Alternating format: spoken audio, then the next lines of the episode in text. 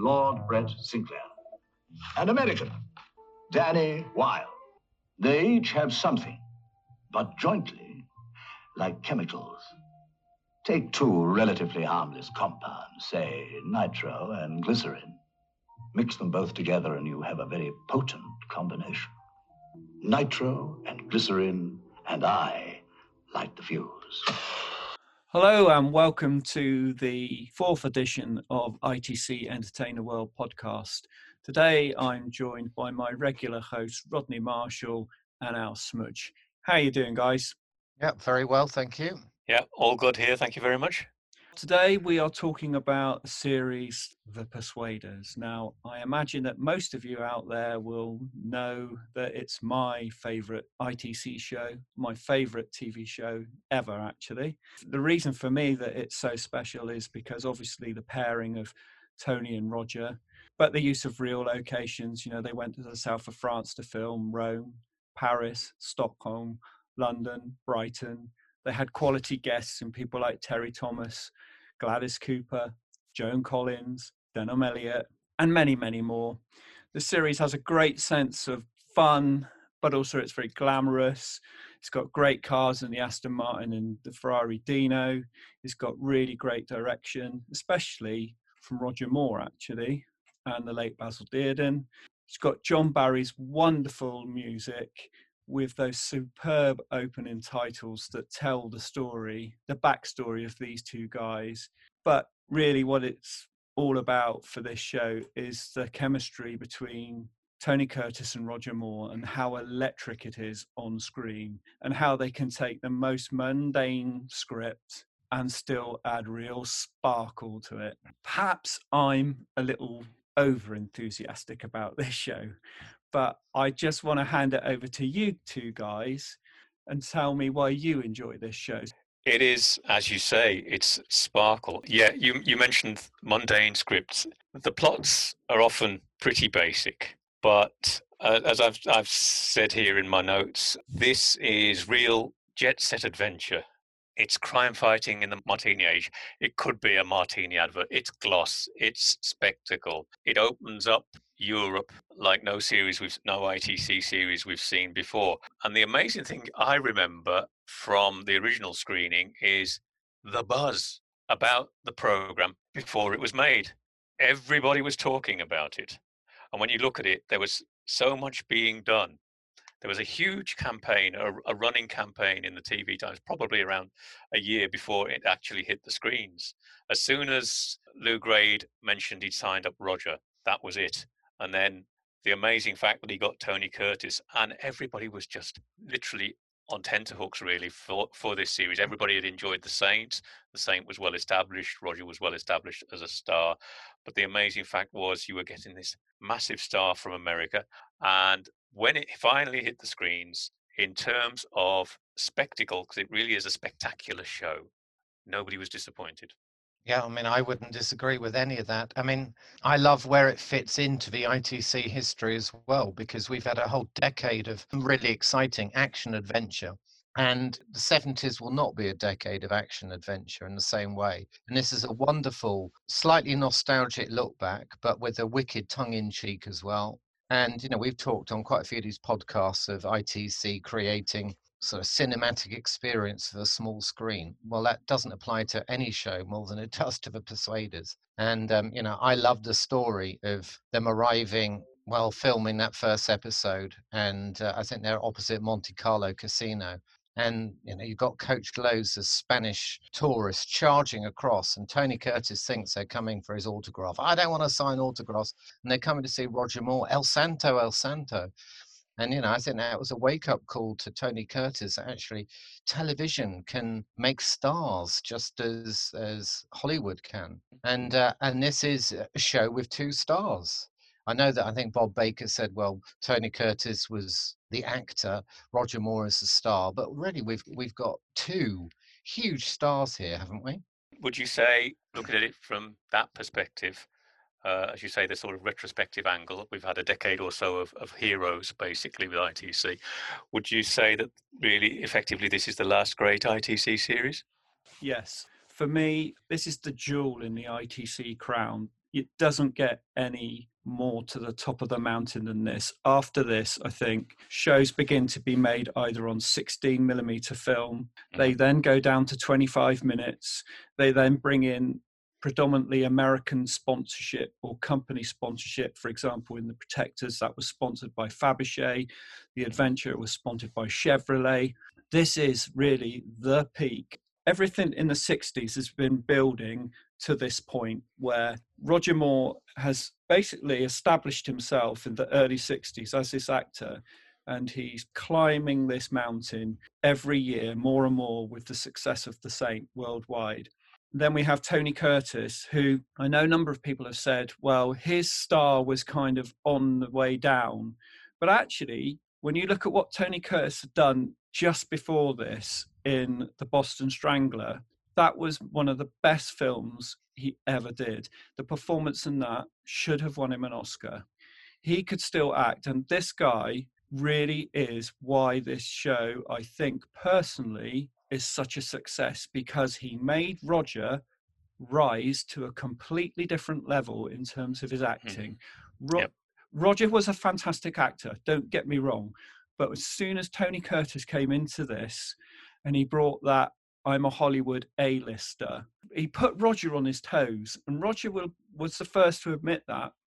And I think that is why the sparks fly. For me, like I say, you don't get any higher than this. And after this is this when ITC shows begin to slowly go downhill. Mm-hmm what you said earlier, Jazz, about it being the jewel in the crown. I guess it depends where we're coming from. If we're talking about in terms of scripts, for example, clearly Gideon's Way is a far better series. If we're talking about just in terms of pure entertainment and spectacle, then yes, this is the jewel in the crown. And I guess that's what we're saying here, isn't it?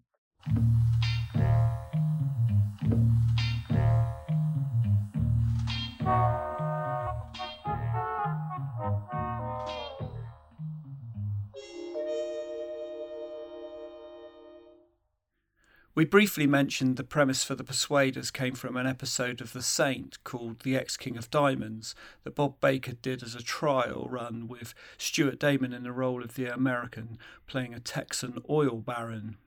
Bob was pleased with how that went and wanted to progress the idea. I was lucky enough to do a DVD audio commentary with Bob and Roger for The Ex King of Diamonds.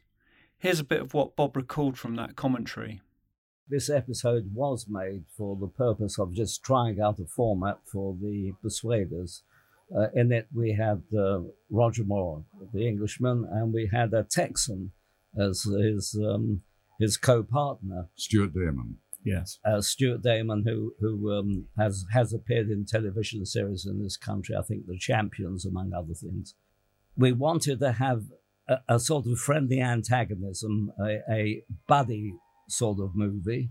And it's it's an unusual story for the Saint because he shares this entirely with uh, with his uh, co-partner.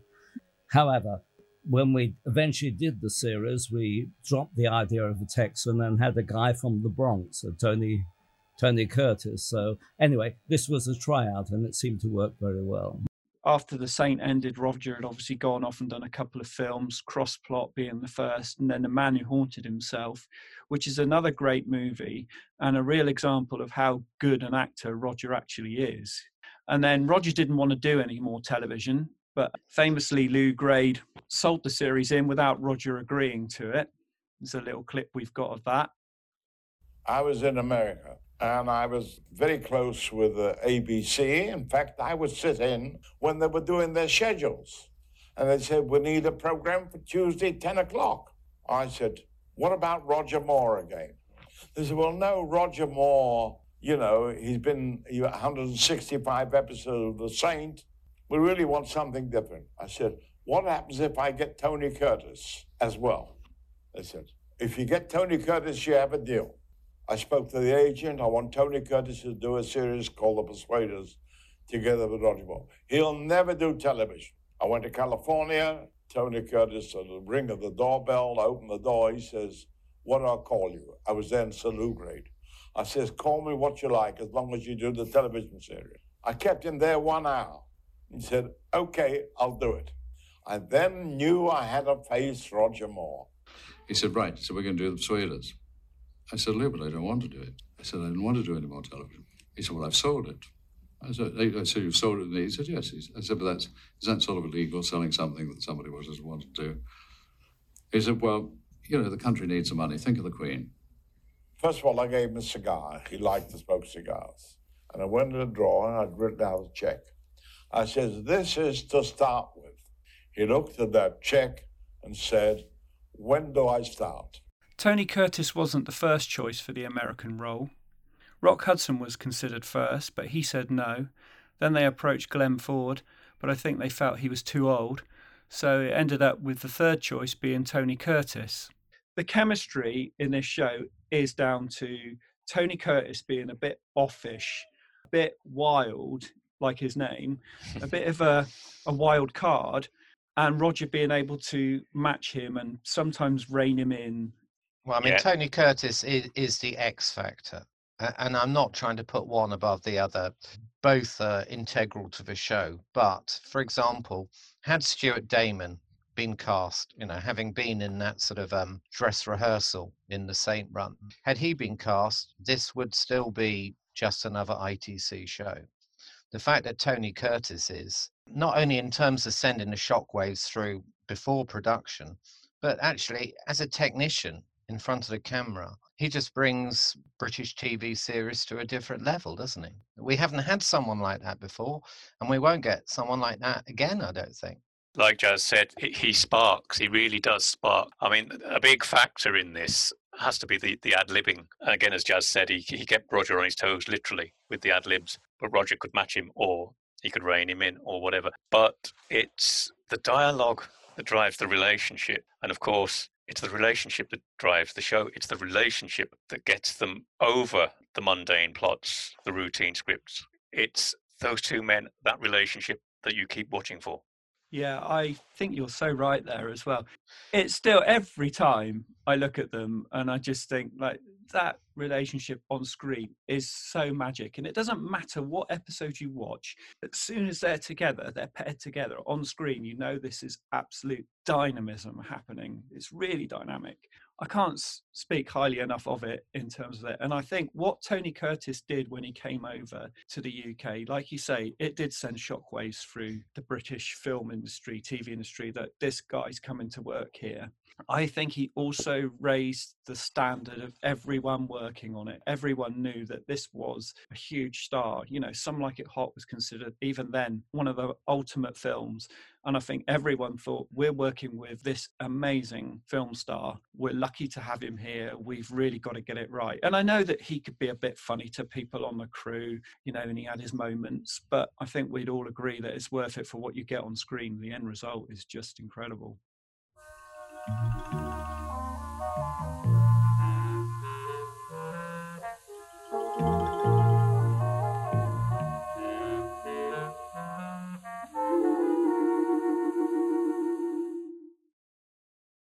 Originally, the series was called The Friendly Persuaders, but they eventually changed the title after I think 12 or 13 episodes were filmed just to the persuaders.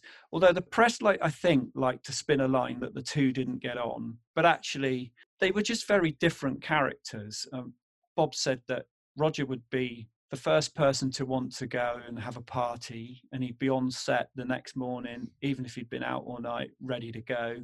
Tony was much quieter. He just moved to london. He just had a baby with his then wife. He just wanted a happy quiet life they were quite different in their personal lives, but I do think that they they were fine during the duration of the program while it was being made. I was going to say that there is a genuine fondness, though, between them as well as actors. I've looked at the final interview with the two of them in Britain, which can't have been long before Tony Curtis died. It must have been in the last few years. And Tony Curtis is is on with the interview. I've forgotten who it was interviewing him and he didn't realize Roger Moore was coming on. It was a surprise at a show. Alan and Titchmarsh, was it? That's right. And when Roger Moore came on, you can see he was genuinely touched. And uh, you don't get that from two guys who haven't got on. You know, they're clearly very different personalities, different backgrounds, but that was two people who I think had a genuine admiration and respect. And clearly, these are two guys who I think had genuine respect for each other's craft, didn't they? I think so. And, and, as the record says, they kept in touch in later years. And when Tony had problems or someone wanted to talk talk through something, he would talk to Roger. And ultimately, there were ups and downs with Tony, with the crew, with certain other guest stars, whatever. But ultimately, those two guys were professionals.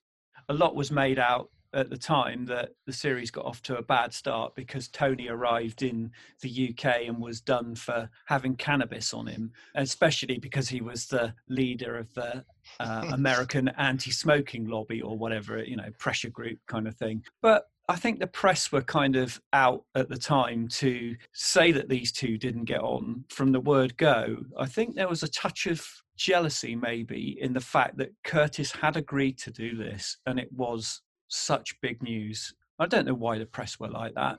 The, the British press does not like good news stories.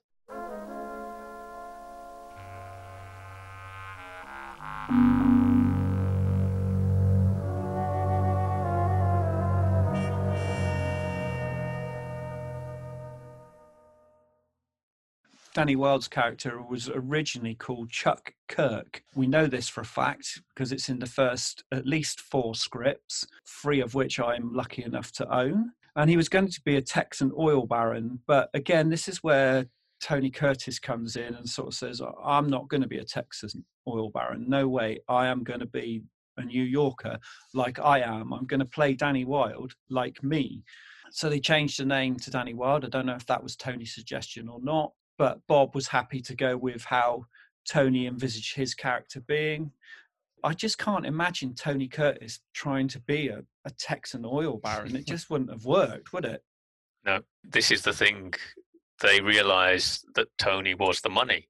I mean, yes, they had equal billing, but Tony was a hell of a name to have on the marquee. So, to a certain extent, they could give him free reign, and he brought so much to it. He came with fresh ideas, with a different outlook, certainly a different, slightly different style. I mean, there was there was a lot of ad libbing. There were tales that a simple sequence walking down a corridor, if they'd done three or four takes, it would be difficult to ribbon them together because he would do different little things each time. But thankfully, Bob Baker was happy to run with that, and, and look what we got.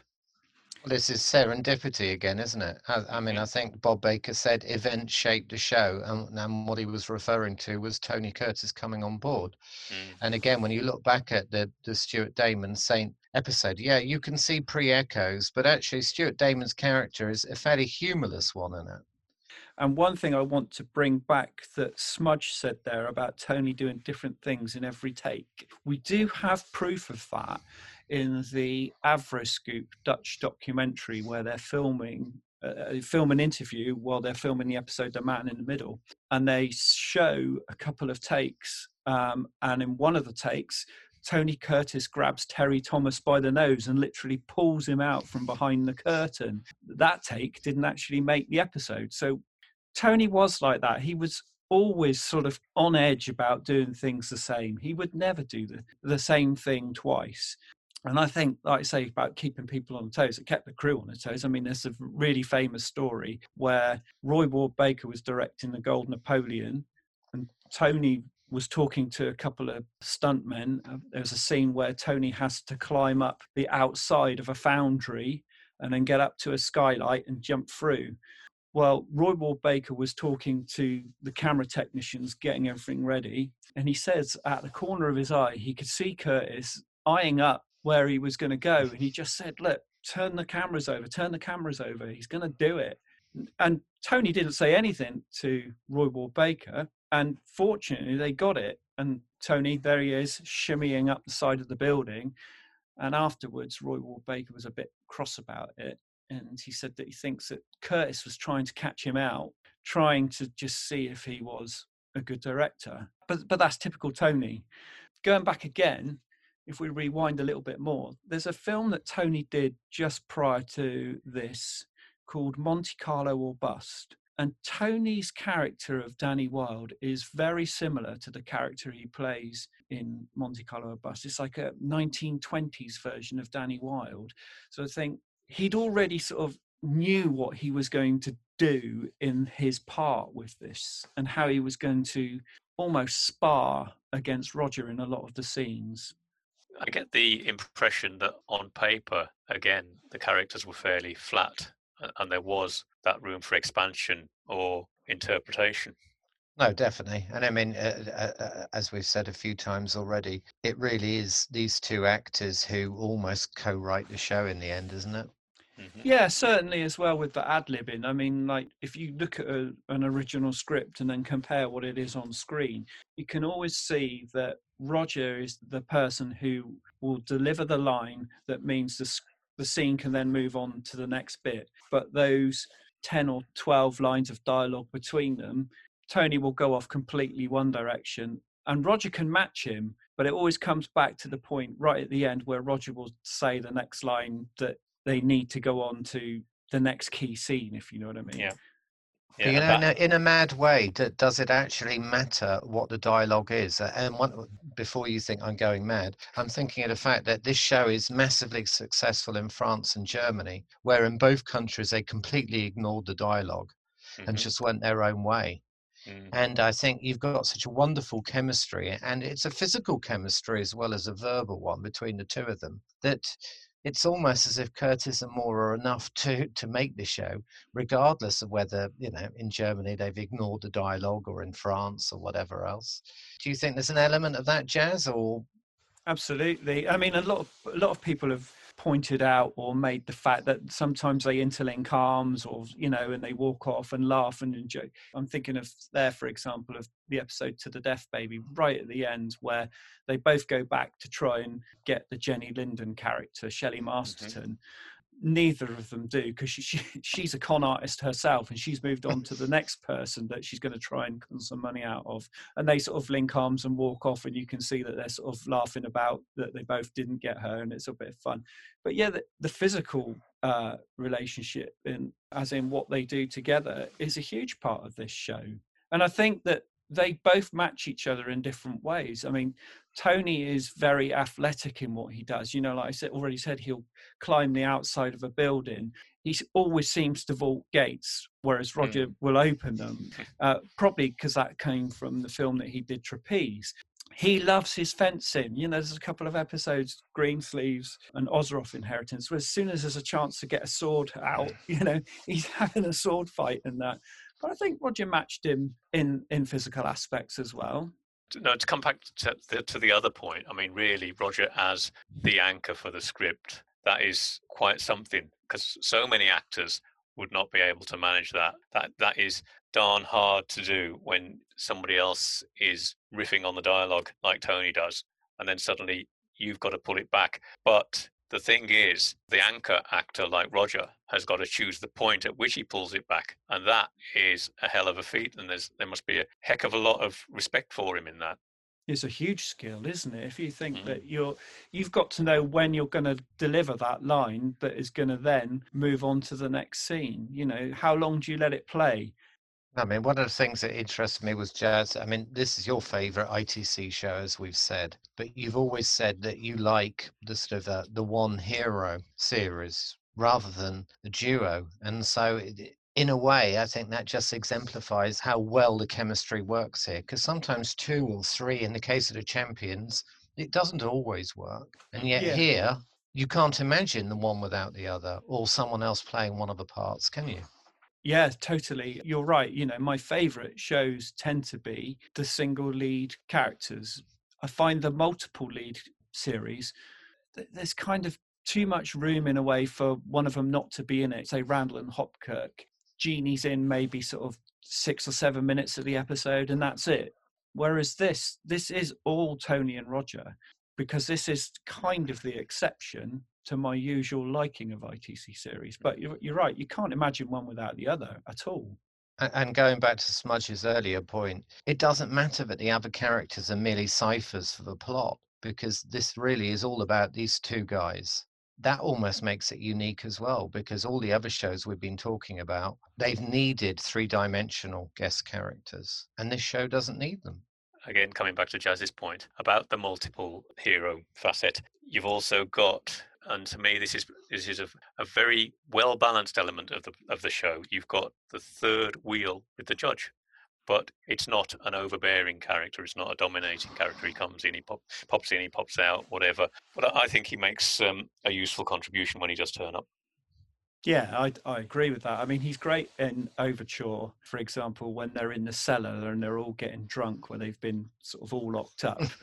I love that little scene. It, sh- it, it's a little sort of extra to the judge, who's usually quite sort of straight. But you're right; he's a sort of quiet influence in this show. He um, Mm. he's not overbearing. He's not in every episode. And when he turns up, he turns up for a reason. I know that at the start of the series, they use him to sort of get the storyline going. You know, he's the sort of catalyst why they do the first sort of few adventures. Angie Angie is obviously one that we mentioned earlier that I should point out that was supposed to be shown as the second episode, predominantly because of the sparky relationship, as in like they're not sure of each other, they're still sort of weighing each other up. That was something that Bob Baker told me years ago, and I think he was slightly frustrated that it was never shown second and it ended up being 15 or 16 in the run where you look at it and you think well why are they sort of so off with each other at this point in the run? I know it wasn't filmed second but he had it planned that overture was first angie angie was second and apparently he said five miles to midnight was going to be the third one. You know he had an idea of how the series wanted to, deve- to develop. He didn't really mind after that. I suppose the only thing I would think is that for Angie Angie to work, which it does, I think, brilliantly, the two characters, well, certainly Roger Moore's character has got to have a degree of trust in Danny Wilde, hasn't he? Mm. Because he's actually very patient with him. And Yep. ultimately, he saves his life, he saves the whole situation. Now, if that had come straight after the pilot, is there enough history there between the two of them for that trust to work? I think Mm. sometimes trust has to build up. I, I might be seeing too much in there. That is a good point. Yes, they, they need to know each other as people, as where they were within the relationship. Like you say, trust is the key word. Just to come back to one small point on the judge, as well as, well as being the third wheel. In all the other ITC stories, you've got like your Hardy in Danger Man, Templeton Green in The Baron, and these are straight up, straight down guys. These are fairly sort of limited dimension characters. But the other thing to note, and the other thing I like about the judge, is that he is an anti establishment establishment figure basically he's vigilante. He is at times a very shifty character. You know, he will deliberately tell lies. And then afterwards, he'll say, "Well, look, if I told you the truth, would you have done the mission, etc., etc." So there are sort of layers to him. But coming back to my earlier point, the judge is essentially a vigilante. So now he's retired, he's righting wrongs that he couldn't deal with within the system. So essentially, even though we dismiss, well, we don't dismiss it, even though we treat program as a bit of fluff and entertainment, light entertainment, whatever, these guys, nine times out of 10, if not 10 times out of 10, they're acting outside the law. That's, that's a pretty hefty concept, really, for a, an entertainment program. Yeah, and I think that that often gets missed as well by casual viewers. And there are deeper moments with with it, aren't there? I mean, we talked about Angie Angie if it's a sort of one-off, But you know, something like someone like me, when you basically got Brett Sinclair going around, I think he describes it himself as I'm a human grenade. That's a really interesting episode because you've got lots of sort of comedy and humor, but actually there is quite a darker narrative going through it as well. And and those tend to be my favorite Persuaders episodes, Mhm. where you have got a slice of drama to go with the wonderful relationship and chemistry between the two characters. particularly in that episode, as you say, where you've got, for want of a better phrase, the robot Brett beating up Danny and, and essentially trying to kill him. And that is a pretty vicious incident. And the other sort of comparison on, on that episode I would draw uh, would be that that reflects a lot on Mr. Pelham, the man who haunted himself. It seems to be a very similar setup. There's a theme, though, isn't there, running through the Persuaders about identity.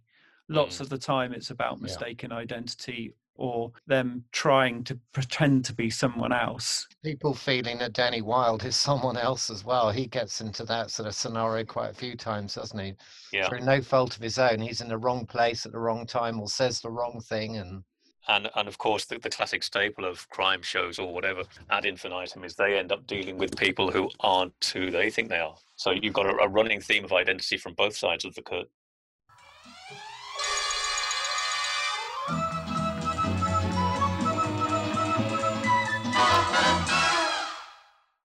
So the budget for this show was ITC's biggest budget at the time. It was two and a half million, which I've Googled how much that would be equivalent to roughly today, and it's around 40 million pounds. It was the most expensive British TV series shot at the point of that time. And I think a lot of the money obviously went on screen. The sets are fantastic. They pulled no strings when it came to getting the best cars. They got great casts. Obviously, they spent a fortune going to the south of France to do those first six or seven episodes. For me, this is a show as well that is kind of like a bit like a football match, a game of two halves, because you get the European kind of Mm. episodes, which really do show off the sort of sun and the gloss of Mhm. this at its peak. But then you move back to England where it's all tumnel and winter, and you get the other side of it, especially the London episodes. The time and the place I particularly love. All that sequence around the Tower of London, which is beautifully directed by Roger Moore, actually. There's real cinematic feel to some of those shots, especially the shot where he's walking towards the camera, but it's filmed through the sort of end of ring part of the cannon. So, I mean, weirdly, I'd say I, I think the countryside is far more memorable than London. Uh, if you compare it to Men in a Suitcase, we haven't got the London locations are there. The Tower of London is great. I love the outside of Brett Sinclair's apartment, etc. But I think it really does some wonderful things with the countryside in those various episodes. So you're That's- thinking then of, say, for example, Greensleeves and a home of one's own. I mean, Yeah. Greensleeves is an absolute brilliant episode. to come come back on the the difference between south of france and coming home i feel that it the continental locations lift the show so much and we've talked about routine scripts you've got that spectacle. You've got that coming into a context where in this country at that time foreign holidays are still a bit of a wow. Package holidays go to package places. These are really exotic places places some people probably would never have seen and will never will never see. They may, may go to their other holidays. But i just think it gives the whole thing room to expand room to breathe and it just adds so much more to it. I mean if you look at the persuaders road movie five miles to midnight. When they're doing some of the sequences through there in the open, op- open countryside it's just gorgeous and you can you can feel that is what itc shows have been stretching for for years. It's not a pot plant in boreham wood and a bit of the backlot it is absolutely stunning. But then the flip side of that is sometimes when you come back home it does feel autumnal and it can feel a bit flat but as rodney said when they do exploit some of the countryside it is go- it is just as gorgeous probably Well, I mean, Tony described it as European series, didn't he? Mhm. And it is those wonderful, as you say, that those European locations. And again, talking about where it comes in time, not only is it the end of a decade of ITC action adventure, this is probably the, the last decade where you could have done that filming in places like the Côte d'Azur. I remember Roger Moore saying on one of the audio commentaries, "You- couldn't park there now. This isn't just the end of action adventure series in the 60s. This is the end of of the exclusive Côte d'Azur. The authorities down there really pulled the stops out to let them have access literally everywhere. They closed off the streets for them to film. They loved having those two stars there, and they literally bent over backwards to accommodate the crew and the cast it was the best advert they could have had, really. You know. Oh, but look at the size of Nice Airport in in those episodes. It's minute, isn't it? You know, it's enormous now. It is the spectacle of the thing. It's half the draw. It, it's just glitz and glamour, and like I said, it, it's like a giant martini advert. It, it's from that generation, from that time. You can almost feel the sun beating on your face. Yes, that's oh, the yes. feeling I get of it. You know, like you said, that road movie of Five Miles to Midnight. When they are up in those mountains, you think, like, God, that, I can feel the warmth of that radiating through my TV screen. Yeah, and Power Switch when they're doing the water skiing. That is so damn exotic, and that is so sort of take you away, take you out of yourself, and you and you can literally immerse yourself in that scene. Well, that five miles to midnight, there is that wonderful emotive moment, and Roger Moore plays it quite straight when he's explaining that he's had this accident in a Grand Prix and he felt nothing, Mm. and that he needed almost a sense of danger or excitement. Almost he'd been numb, and now Yep. he's got a sense that he's alive again. I got the feeling watching that again last week that that's played quite straight. He's actually being honest and saying Brett Sinclair needs to feel alive again. Yeah, it's one of it's one of the, the frankest pieces of dialogue in the thing, and what I also love about it is that it ties ties in so neatly to someone waiting many episodes later.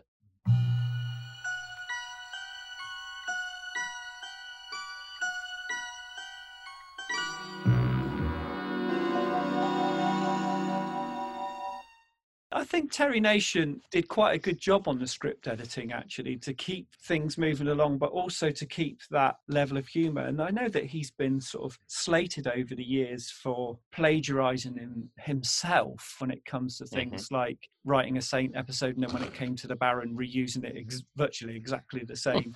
and he does a bit of that here, as we've mentioned, like Chain of Events. It's got nods to Stay Tuned, which is an Avengers episode there are some great Well- sort of little nods as well to films in here.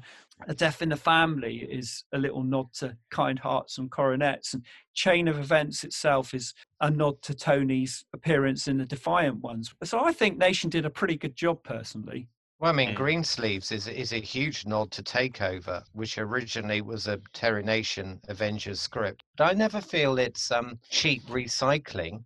It's the Emperor's New Clothes. There's only a certain number of action adventure ideas, and Yeah. uh, as long as you do something inventive with it, and they certainly do in an episode like Green Sleeves. I mean, what great fun is that? You've got almost Scooby Doo type subterranean tunnels. You've got the sword fighting, which Jazz mentioned earlier. I, I love the wonderful snobbery in that episode where Brett Sinclair is lording it over the hired help, Danny.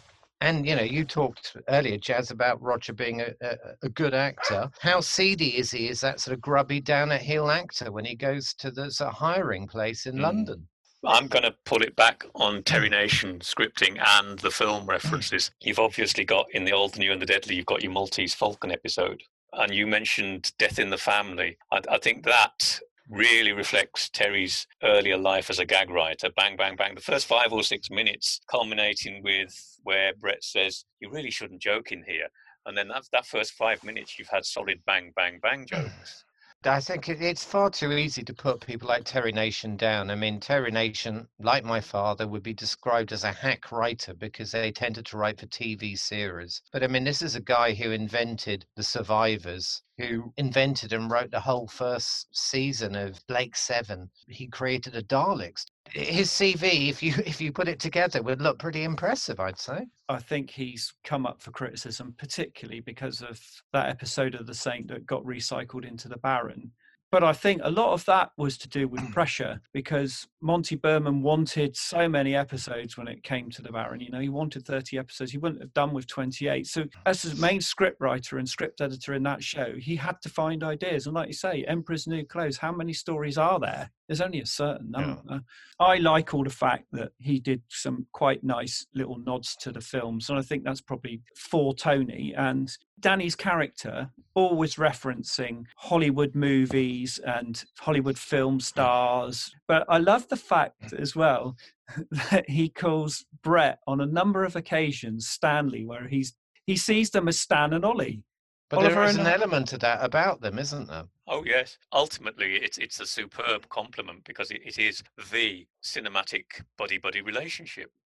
And there is a slapstick element to the Mhm. Persuaders, which again I don't see as a negative. I see it as part of almost a sort of screwball comedy element.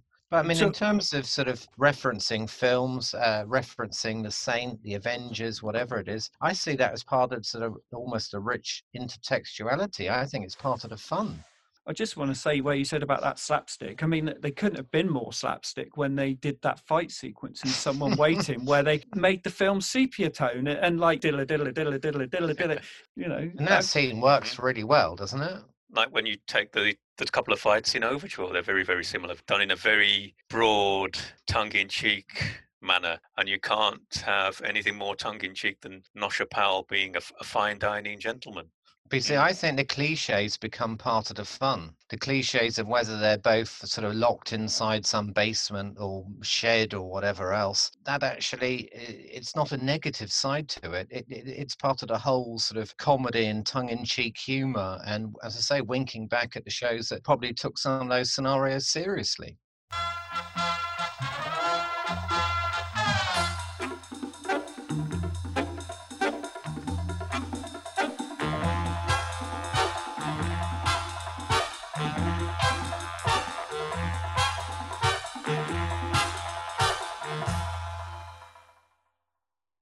So what about the theme and the titles then? I mean, this again, this is where the the the money is no object in this show. They bring in John Barry, who is the Bond composer, the biggest film franchise, spy franchise of the time. You know, Bond was huge. So what do they do? They say, right, we'll have John Barry do our theme. No offense to Edwin Astley or any of the other composers who'd worked on the 60s ITC shows, but John Barry is, he won Oscars for his music. This is the biggest film composer mm-hmm. in the world, and his mm-hmm. theme is glorious. I love the use of mm-hmm. the sort of cimbalom, which is that gives it that sort of Russian, Eastern European feel. And then that narrative in that opening titles where you get the passports and it plays out that you see them growing up as children and then young men where they went to school. That is like a little film in itself. That's almost a pilot before the pilot as well, isn't it? I mean, the theme, you can say it is one of the most memorable television themes ever. That is an amazing theme tune. It really, really was memorable. And as you say, the, the credits set out the stall. This, this is what you're going to get. You're going to get gloss. You're going to get adventure. You're going to get glamour. They're so cinematic as well, aren't they? And we Mhm. talked And about it's this. interesting they stuck with them after you get back to the UK episodes. You'd sort of think that maybe halfway through they might have done a sort of a UK credits version. And I love the fact that we're in Britain in autumn, but we've still got that warmth of the Côte d'Azur in the opening titles. I, I love that.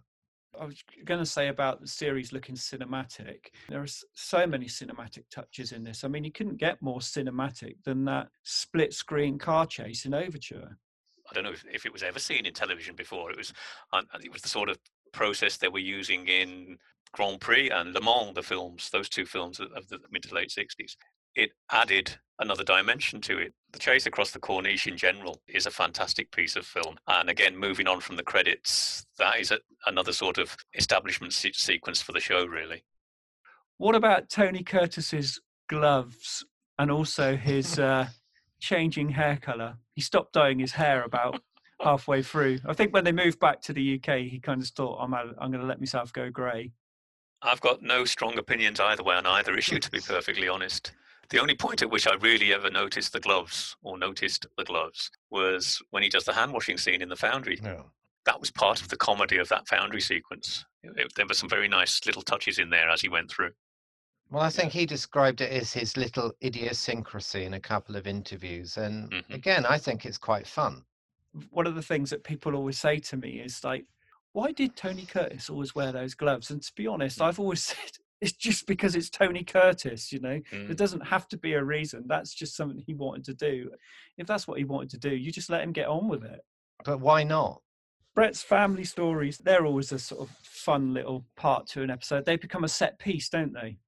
They are Brett, basically, as as the gloves are to Danny, the stories are to Brett, and and, and they all they never fail to amuse. Essentially, to me, very Roger. He, he loved his little jokes.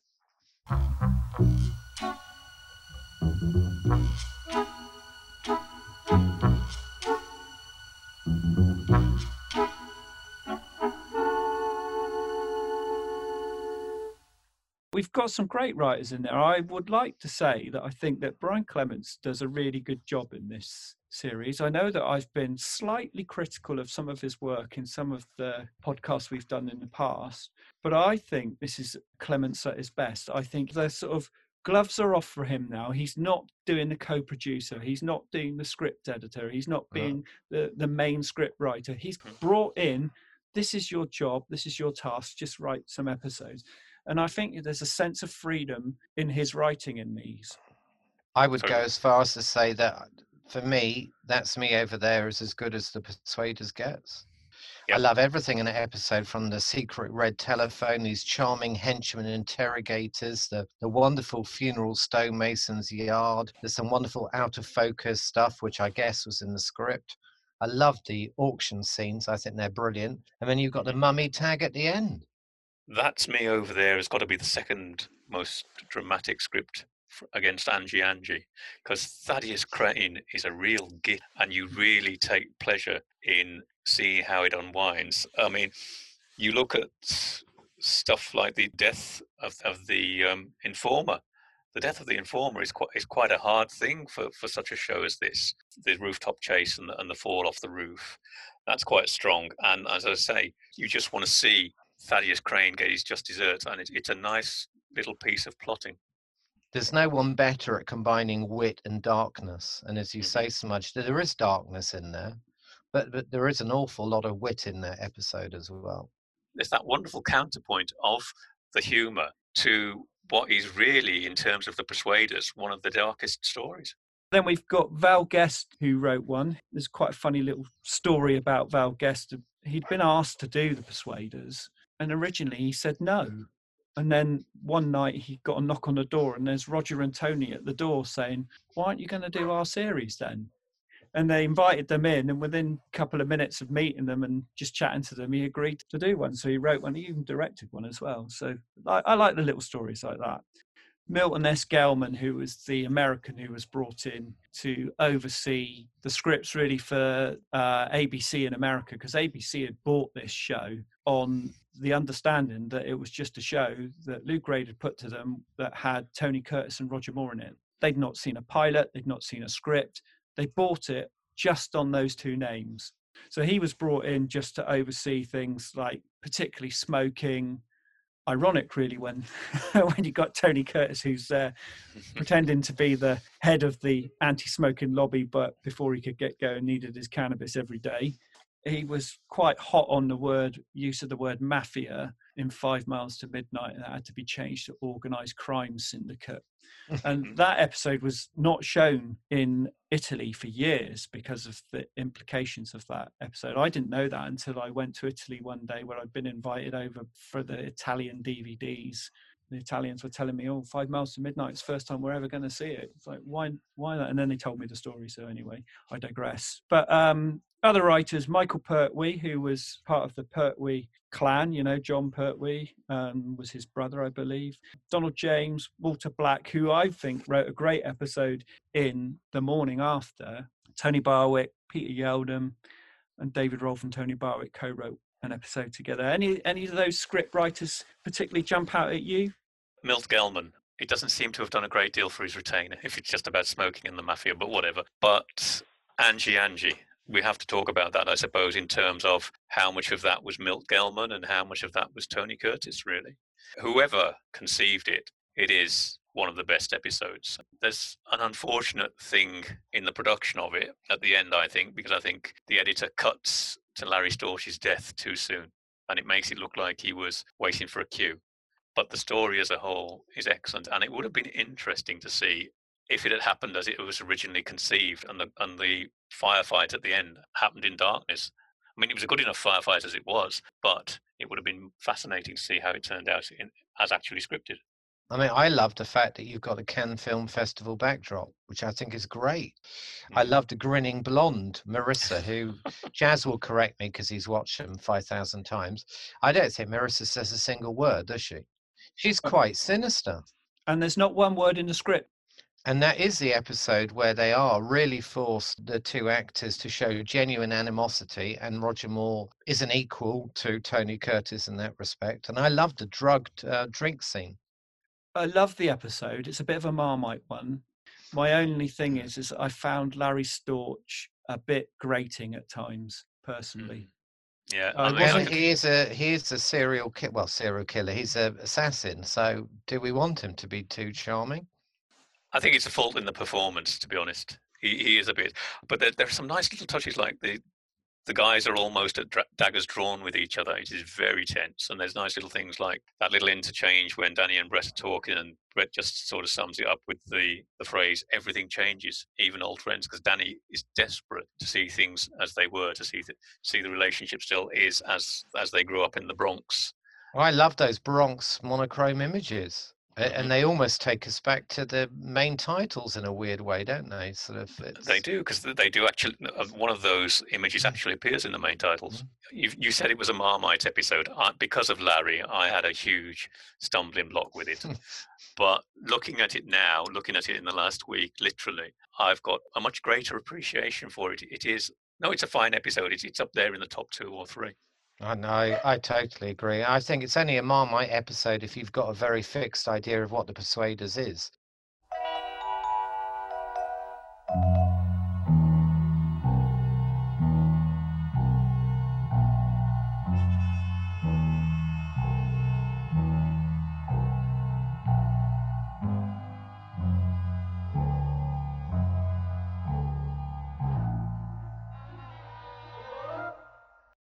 Interestingly, in terms of the writers, Roger chose to direct both of Michael Pertwee's scripts. I wonder if there's any sort Mm. of anything to that at all. Do you know, Jazz?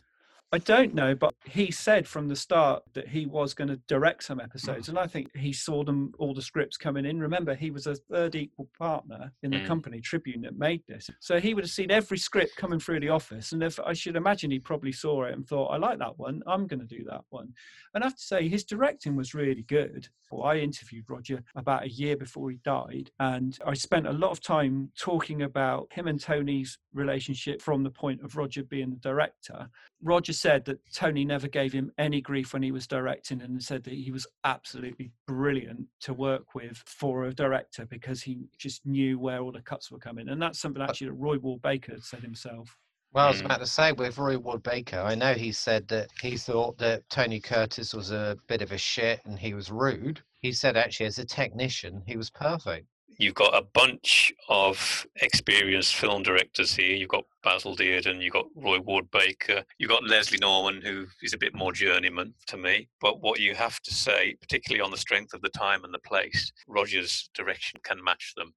It was in December 64 in TV Times, Roger said he was drawing the, the Saint to a close. And he expressed an interest in that article in directing rather than producing. And one of the Saint crew said, and I quote, Roger is just about the most unsnobbish director I know. For example, if a mirror or picture needs straightening, he'll do it himself. Most directors would just send for a minion. Roger pitches in with all of us. That way he gets our full cooperation. For me, in the time and the place, two of the standout sequences the discovery of the car when they're pulling the car out, where he places the camera at the start of the, the sequence, where he puts it in, how he moves the camera, how he cuts. It's not just his directing, it's his editing, working with his editor. And like you say, that sequence in the Tower of London. You've got to look at the camera movement. I mean, yes, you've got you've got that roundel, you've got the hoop of the cannon. That's your framing shot. But then the camera moves, and you move with it, and you don't notice. And it is it's a it's a really good flowing sequence, and again a well cut sequence. And finally, in that episode, look at how he cuts the sequence of the rolling car. Absolutely professionally done, and and he's up. He's a bit more restricted with the long goodbye, but he's got a couple of good sequences where you've got the chase sequences and the taxi recreating the journey. Easily, I would say Rogers' directing is up to par with um, his peers on the series. I'm a huge fan of Roy Ward Baker, full stop. And I think it, he directs um, some sublime episodes. I mean, again, someone like me, I think a lot of the direction in that, particularly the sort of surreal elements, I think The Persuaders does really well. There's a lot of episodes that deal with either sort of drug induced or, as I say, with the Angie Angie episode, again, you've got that sort of drug drink scene. Again, that sort of end of 60s, beginning of 70s feel about it. And I think uh, Roy Ward Baker does that beautifully. I was going to mention Peter Hunt because I really like the direction in Chain of Events. You know, especially when he's got the camera in almost lying in the in the ditch. That's a you, wonderful moment. And they and they jump over. Tony jumps over, and then the guy chasing him jumps over. I love all the little tongue-in-cheek gags he does in it, like where he opens the case and there's the, Mhm. all the James Bond paperbacks, but on top is the film he directed on Her Majesty's Secret Service, which is again my Mhm. favourite Bond film. I just think that Chain of Events in terms of direction is is wonderful. It's an episode where the script is maybe five out of 10, and actually the direction almost brings it up to sort of seven or eight out of 10, doesn't it? And the other element of uh, chain of events that I also love is this is the stuntman's episode. You've got so many uh, of the, the known faces, the stunt crew, and of course, obviously, we've got that lovely little touch with the camping sequence. I mean, Yeah. the, gla- the glamping is wonderful, isn't it? Insane. And actually, it is an example. I mean, you know, Brett Sinclair has a. Obviously, we're not talking about maybe quite three-dimensional characters, but he is quite pompous, and mm-hmm. never more so than with his glamping. And he almost sort of looks down on Wild, sort of doing what presumably the whole idea of camping is about, getting back to nature. He hasn't been back to nature at all, has he? Yeah. you can be a, a little sort of snobby, but again, like I said earlier, that I think that's what builds the part of the relationship. Well, he is a peer of the realm as well, isn't he? So he's been to Harrow School. He knows all of those upper crust things that those people do, whereas Tony's been from the slums of the Bronx. So I think that contrast is lovely. I mean, that, that Oh. lovely little sort of snippet in Someone Waiting, where the proposed hitman, Donald Pickering, is creeping up on him and he, he tells him, cheap aftershave, old Yeah. darling. To, to- they- Too they- much they leave- alcohol in it. Too much Mm. alcohol left in there. Very, very, very sort of money, sort of class ridden comment. I mean, you mentioned there about Basil Dearden. That was really tragic and sad about him.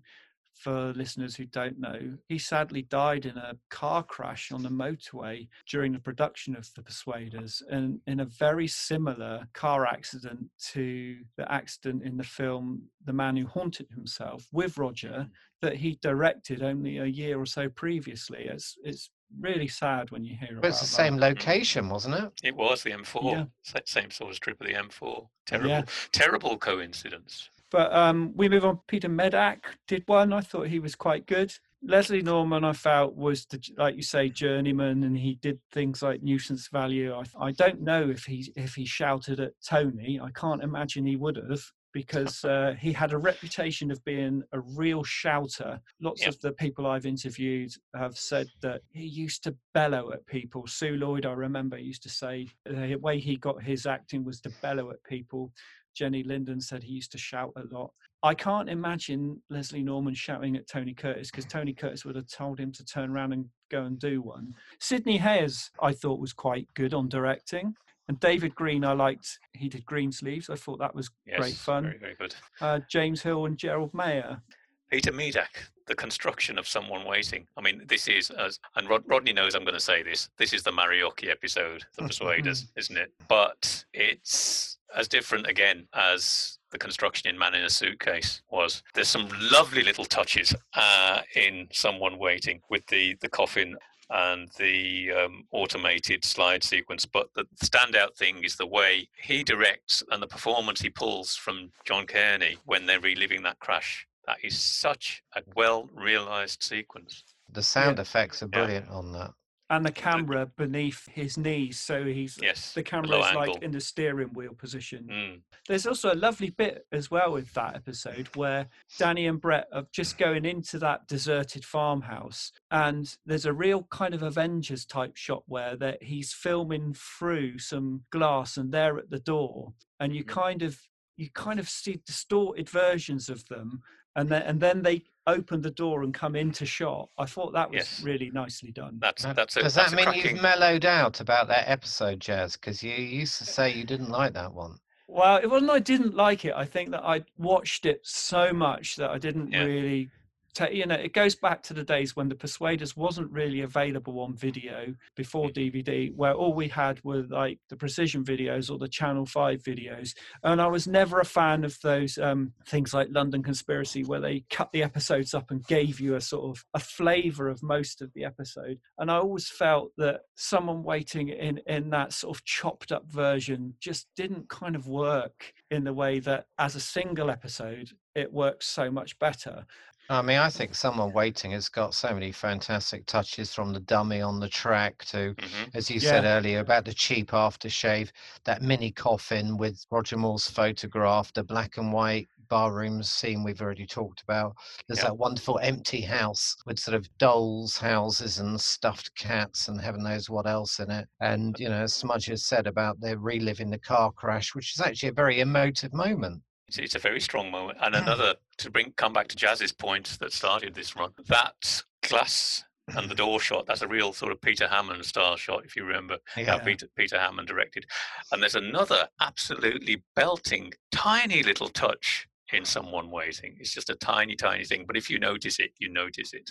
When Lyndon's in the door of the old dark house and he's been stabbed and he falls backwards and he falls down the stairs, there's that wonderful fisheye lens shot, which in itself is good. But then, as he gets to the bottom of the stairs, and goodness knows how he set this up and how they measured it, as he as he just trundles down at the bottom of the stairs, he does a tiny, tiny pullback with the camera, which I think is an absolutely belting shot. that stairs uh, is my little game of spot how many times that set that stair set is used virtually every episode i was mm-hmm. going to quickly go back to where you smudge said about roger moore directing. If you watch that avro scoop documentary that is part of the special features that my great friend remco admiral found rediscovered that in holland roger there talks about moving on from being an actor and moving into directing. That's what he wanted to do he'd always had an eye on being a director. I was going to mention as well Sidney Hayers directing on Take Seven and A Death in the Family, because I think there's some lovely little touches in both of those episodes. Death in the Family is probably the best guest cast that you get for the series. You've got Denholm Elliott, you've got Willie Rushton, you've got some absolutely top flight actors. And and it, it is, as, as Bob Baker said, steal from the best. And it, and it Mm. is just kind hearts and coronets. And Roger is enjoying himself and he, he's chewing the scenery with vengeance when he's at Aunt Agatha. It is he's his finest Edith Evans impression, I think. Really nicely done episode. Which one is the James Hill episode? Remind me. A Home of One's Own, which Okay. I think is quite fun. Yeah, it's Persuaders Light. It's lovely. It's a lovely little episode. It's good fun. You got the old dark house sort of scenario, and, and you got some cracking little lines like when Brett says to Danny, "You'll get your piece, little piece of England, spadeful by spadeful." As Jazz has observed before, he leaps over everything. He leaps bang, bang, bang, or over that gate. Cannot walk through the gate. The tiny little sleeper gag at the end when the gate clicks open. Lovely, Yeah. nice, nice little touch, and the and of course the slapstick ending with the single nail bringing the whole of this this dream house down. It, it it is a really memorable episode. James Hill, yes. Why didn't they use him again? I wonder. He directed some classic episodes of the Avengers. In a way, to me, it makes sense that you've got so many writers and directors who'd worked on the Avengers because Persuaders is the closest ITC will come, I think, to that tongue in cheek. This is a pastiche. We're not taking ourselves seriously. Mhm. And uh, these are guys who'd, who'd worked on those shows. And uh, as you said earlier, Jazz, I mean, Brian Clemens, who you could argue became an egomaniac in the Avengers because he was trying to do too many things. Mhm. Here, he's doing one thing and he's doing it bloody well, isn't he? You were saying about the Avengers touch and thing because we coming back to Sidney Hayers and Take Seven. I love the little sequence in the barber shop. I, I said it was sort of very Avengers in in terms of design. Yeah, that's a lovely little set, and I love I love the fact that Tony shaves the judge, and then he does that. He's doing the Groucho Marx and all of that. Yes. Yeah. There are so many little sort of standout points in any of these episodes, really. Well, I mean, the farmer, we've mentioned the farmer very briefly, and obviously he's one of the few characters who appears more than once. How delightful is he? Mhm. Because he's a little out there. I love the fact he's in this sort of London park with his sheepdog, and I think he could have been used more often. I think the same goes for Prue. I would have loved to have seen Juliet Harmer's character That's recurring probably more. for a different reason. She was a, a good character. It added an element. It, it sort of solidifies a concept about Brett and his sort of gadabout ways and his society friends. And, and I think they should have used her a little bit more. Yeah, well, she was quite a strong woman. When I um, interviewed Juliet Harmer, she said what she liked about the character is that she wasn't a 60s dolly bird. You know, she had a Mhm. sense of freedom. You know, she's kind of rescued Brett in, in That's Me Over There. You know, there were a few stronger female characters in there. I mean, Emily Major in Chain of Events, you know, Susanna Lee, she's high up in the MI5 organization or whatever. And Hannah Gordon's character, I thought, was an inspector in the police or the constabulary, Yeah. whatever. So Right, th- someone waiting. She's a journalist, isn't she? people say, oh, all the women in the um, Persuaders were just there for sort of eye candy, but I don't necessarily agree with that. I think they're only ever two dimensional. I think Nicola Pagett's character at the end of the episode, Long Goodbye, she has the strength of character to throw away all that money to burn the formula. That is a, a pretty strong Yeah, lady. That I think that's as powerful as you get, isn't it? Because Mhm. she really is putting everything before money.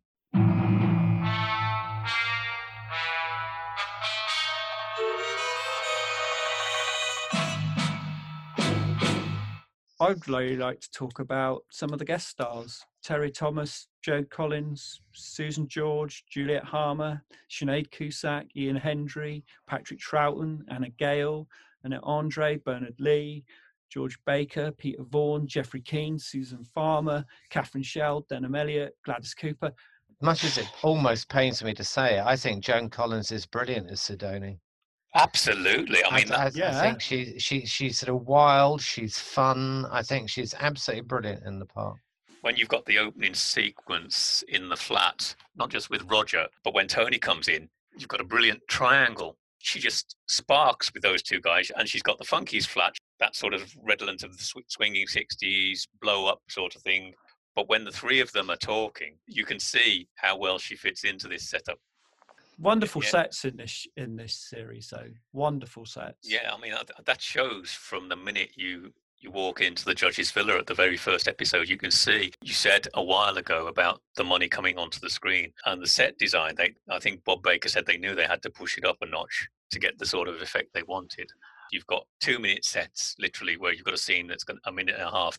And yet you look at it in the context of the show and you can't think, oh, yes, they skimped on that set because it was just a, a blink and you'll miss it piece. You remind me of the episode of the bar where they've got the peanuts on the deck, Element of risk. and when there is that little bar, and then in Death in the Family, the li- the little set they created for Onslow, a couple of next to nothing scenes really. Well, those um, nightclub sets, they're sublime. The standards never slip. hairdresser set you've already mentioned, but that literally is just a, a setup for the episode. It's not very long on screen.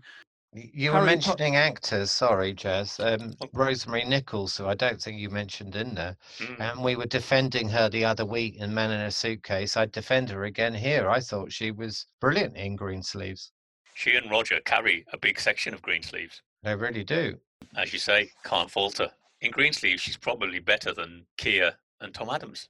It's not like she's just playing a, a regular Dolly Bird part. You know, she gets on the horse and she does the horse riding sequence, and I mean, that's a rare episode also where we do have a couple of black actors because it's not a show, not what you would expect uh, uh, given the time um, that would be multi ethnic. But, you know, you've got Cy Grant and Clifton Jones in that episode. And, And, uh, I- Carmen I think- Munroe. Yep. And I think they're both fantastic. and also that Cy Grant's one of Brett's best old school buddies. Yes. Yes, yes, he knows the secret handshake. Yeah. Well, secret handshake, like you say, sneaky is best. Sneaky is It's- best. Oh, you got to mention sneaky is best. Yes, it's, it's, it's such, co- it's such a brilliant catchphrase. Terry Thomas came in as a favour to Bob Baker because I think Bob had given him one of his very earliest screen roles um, when he was starting out, and Bob called in a favour. Ian It's- Hendry. I Yeah. mean, Ian Hendry, I think, is about as close as we get to.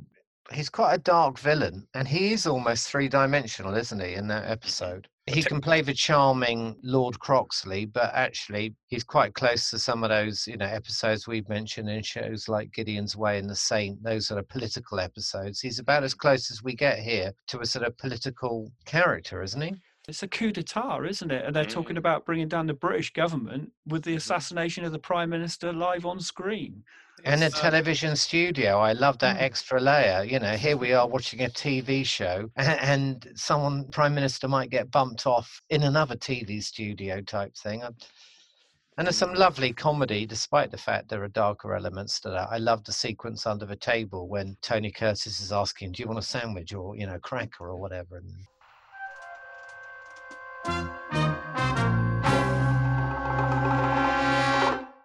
So we should talk really about the success of the show because we've talked a lot about the making of it and the production, but the show really was a huge, huge success. ITC sold it to every country in the world that had television broadcasting, with the exception of the Soviet Union, China, and Albania, which is some feat for a show at the time. And it won Yeah. awards. You know, it won awards in Spain, Australia, Germany. It was top of the rankings here. It was hugely popular in France and Spain and everywhere. The only place it wasn't really a, a big success was in the US, where it needed to be a success. But I mean, it, it did sit in prime time and it was shown in prime time. We've talked about this before. And it made a lot of money, not only for ITC, but it made a lot of money for Tribune, um, who the production company behind it. I, I, I argue that actually this is a hugely successful TV series. Mhm. I think this fits in with with Tony Curtis saying about the European aspect. I, I think this is a show which um, has that sort of um, quintessential Englishness in the, in the shape of Brett Sinclair, but also it, it's got that European glamour. So I think it it was a, a show that that- that's perfect for a global audience, isn't it? Yeah, I think it it had pretty much a universal appeal. It was never going to be a huge success in America because it was up against Mission Impossible, which is, Mm. you know, into its, I don't know, sixth season or something like that. It was well established, a firm favorite. It was never going to win a, ra- a ratings war there. But Mhm. um, rest of the world, I think there's a problem at the time. I don't know whether it still exists. Well, it probably still exists now. The industry over the pond seemed to be somewhat fickle, and it didn't give new television a chance to develop or grow, or sometimes literally just find an audience. And, and, and again, a lot of that is down to the schedulers.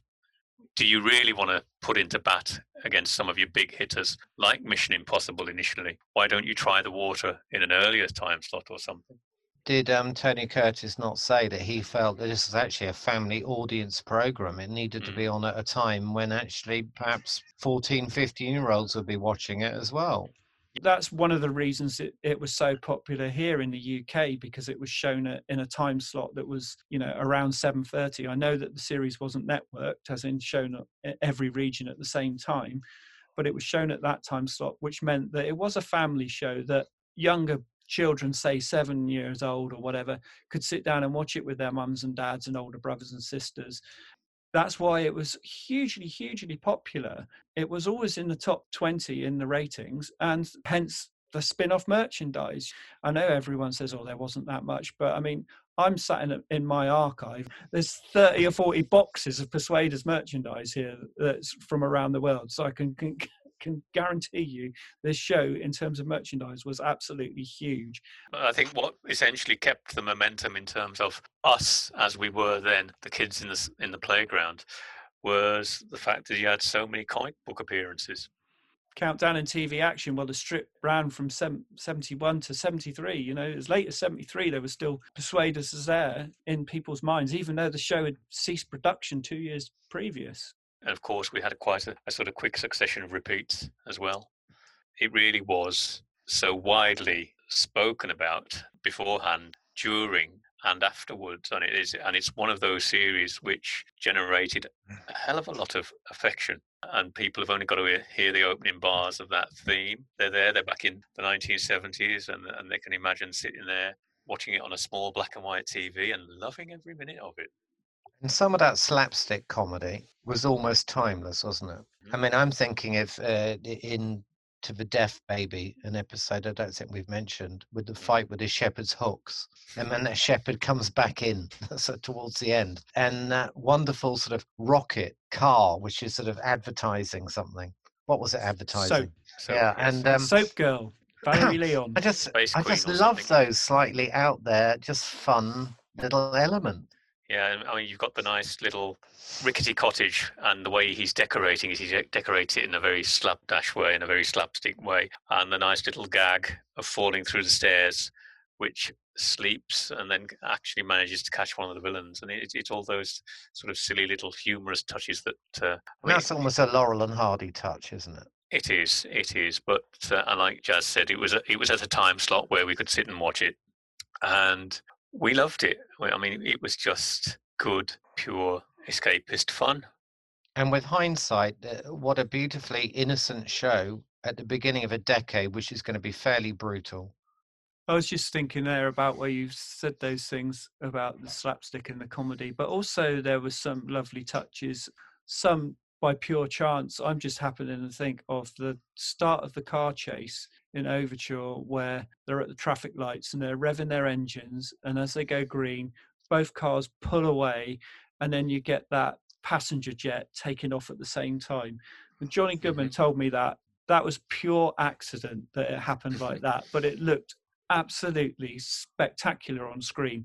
And there's no way that they could have planned to do that or if they'd have tried to set it up it would have ever worked. You know they would have mm. got the timing completely wrong and it's just those tiny little touches here and there whether they be comedy or other things like that. Serendipity. yeah Yeah, serendipity. It just makes it lovely. We haven't really spoken about the cars. which one would you have wanted the gold aston martin or the red ferrari? Roger always said he thought he felt he got lucky because the aston was big and lovely and there was plenty of room and poor old tony had this tiny ferrari which he complained about getting in and out of. I, I would have taken the Aston Martin, but in a different colour. I, I'm Mhm. not. It's not my favourite colour. bahama I- yellow the Dino was a lovely little thing, but there's one point in one of the Osterley episodes where they're parked up. It might be um, morning after. Somebody's coming in with a fleet of cars, and the Dino is so small it just disappears behind the other cars. You can you can barely see it. there was quite a few problems with that. Dino tended to overheat a lot, whereas Aston Martin had sent a mechanic to be on set all the time with the Aston. Ferrari didn't supply anyone, and it got a bit of abuse from the crew because it was one of these cars that cameramen and you know sound people were eyeing up. And there's a story that one of them had driven it and it had a little bump.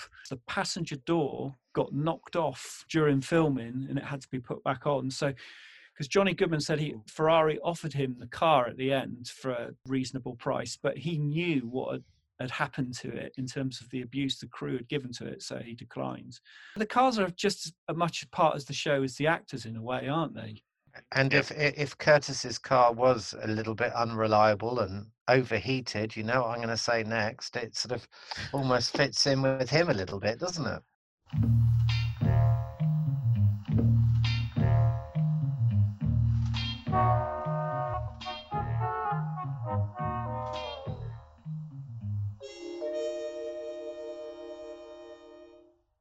So moving on to sort of post Persuaders, you know, there was a lot of talk at the time about the Persuaders returning for a second series, and although sadly it wasn't a success in America, there was um, talk of Roger being replaced with Noel Harrison because Roger had signed on to become James Bond, but Bob obviously decided that we'll stay with what we've got, and 24 episodes is good, and we'll just remember it and move on. I wondered what you guys thought of proposed casting of Noel Harrison. I'm not convinced personally. I think Tony would have made mincemeat of him. Well, first of all, I'd say who, A- Yeah. and then my second point would be you can't replace either of them. You know, I mean, we we've said all along this show works despite sometimes the scripts because of the fantastic chemistry between two highly talented guys. How could you replace either of them? in terms of the industry, Noel was was really quite a lightweight. He didn't have that history within the business. You can't imagine him being as sparky as Roger was, as, as sort of that level of interactivity and essentially that maturity. Because Curtis and Moore were peers. They'd come up the hard way. They'd done the slog. They'd done the graft. They'd built a career step by step by step. Well, these are two guys who didn't need a first name on the titles. Precisely. You know, need we say more? You couldn't put Harrison up there, could you? You know, is that whatever. Um, was there any truth behind Tony Curtis saying that the idea with the second series was there'd be no foreign locations, that the budget would be cut, or is that unreliable? Or that's where I find that peculiar because I think if there had been a second series, they'd have had to go to America because it would have built on the first series and what the American audience wanted was to see those guys in say New York. They would have wanted to see Brett Sinclair out of his comfort zone in the Bronx. I think they'd have they'd have had to switch that round. I'm not convinced by Noel Harrison at all. You know, it was in the papers that they were thinking about it, but I think like he hasn't got the charm. He couldn't have done the impromptu lines that Roger did when Tony was feeding him the ad libs and he had to give as good as he got, but then he also had to remember the killer line to move it on to the next scene. I just can't see it working without any uh, anyone else but those two. But saying no. that, I've got four unmade storylines, three of which were for the proposed second series. So it's not as if they hadn't been thinking about it. If you want to know the titles of them, I can give you them now because I'm sure that lots of people don't even know about this. So the four unused storylines are called Invitation to a Funeral, A Girl Could Get Killed, A Long Weekend, and A Shooting War. The Long Weekend is actually titled as the friendly persuaders so we know this is an, a very early mm. story outline that didn't get moved on but the other three were written in preparation for a second series should it go ahead and i just think that's fascinating i mean they're, they're as outlines they're they're there they've got the teaser act one two and three they're four or five pages long they're fabulous things to read i'm hoping that we might be able to do something with them in the future so everyone will be able to read them Tony Curtis, from what I've read, he suggested at one point he and Roger Moore were both still talking about a second series before Roger Moore had sort of signed on a dotted line for 007. Is that correct? When I interviewed Roger, I'd say in the last year before he died, part of the main thing for this interview was I'd unearthed these unmade storylines. So I talked to Bob about them, I talked to Johnny Goodman about them, and I thought I have to talk to Roger about them. Roger was quite dismissive in the way of the second series because he remembered it being that we'd only get a second series if it worked in the States. Bob and Johnny were always hoping that it would go to a second series. I mean, the original plan, rumor has it, that it was they were going to do five series, but I couldn't have imagined the Persuaders working in say 1975 or 76. Uh, we talked about it being a time capsule a second series might have worked, but by the time we get to things like the oil crisis, and then you get Thames TV making things like the Sweeney, uh, 74, mm. 75, I think the Persuaders would have looked so dated in comparison. As it is, it stands very well. Well, it, it, would have been impossible to replace Roger Moore, and he was committed to Bond and whatever. So it's a, it's a bit sort of what if, isn't it? Yeah, I, I must admit, personally, I'm glad that we just had one series of 24. Much as I love this, and everyone knows this is my favourite show, I just can't see a second series without Roger working at all. And mm-hmm. I think like, if they had done it, they'd had to go to New York to please American audiences. I think it would have been a slightly different feel to that first series. I just think that actually I'd rather just have what we've got and relish and enjoy them than when something just goes on and on and on. And a, a second series with someone else in either part would detract from what we've got now. It would have ruined ruined the memory. What about the fashion uh, then? We haven't talked about Brett Sinclair's clipper ties or Tony's uh, sort of like, I'm going to go to Chelsea and buy this leather jacket and wear it. There is a downside to the fashion, and that is, and it's something that Robert Sellers points out in his book, it does date the series in a way that, you know, you were saying a few weeks ago with the podcast, Jazz, you know, you look at the Saint in black and white, you look at even Man in a Suitcase, and that pin sharp, I think was your term. Um, there's nothing pin sharp about Brett Sinclair. I do think I, I, think Danny Wilde comes out a lot better is it true that he went down a King's Road and basically picked everything himself? Yes, he did. Mm-hmm. He had a, a, few suits made at the start.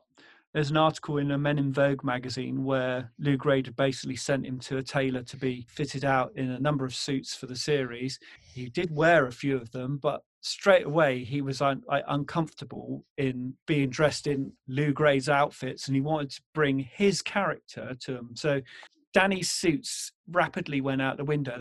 Yeah, he went down to King's Road and decided that he was going to buy his own wardrobe.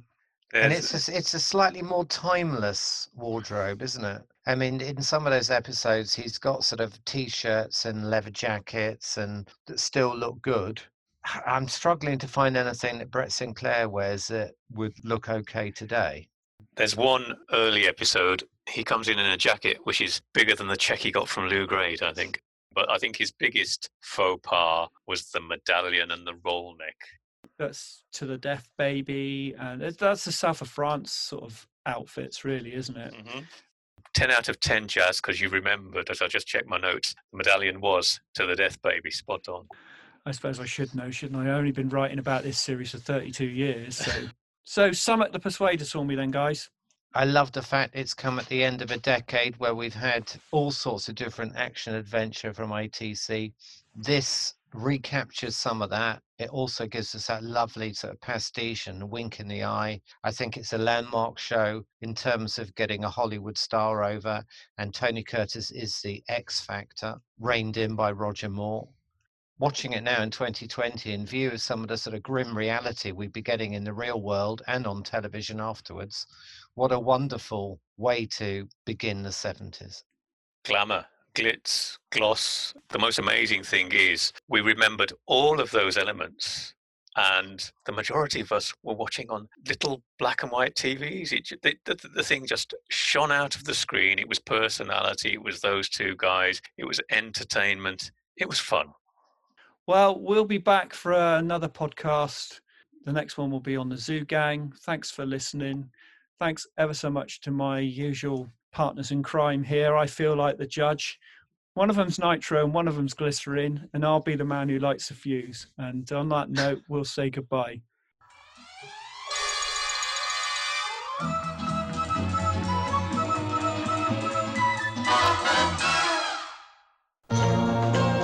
You have been listening to episode four of the ITC Entertain the World podcast. This episode was on The Persuaders, with me, Jazz Wiseman, Rodney Marshall, and Al Samudge.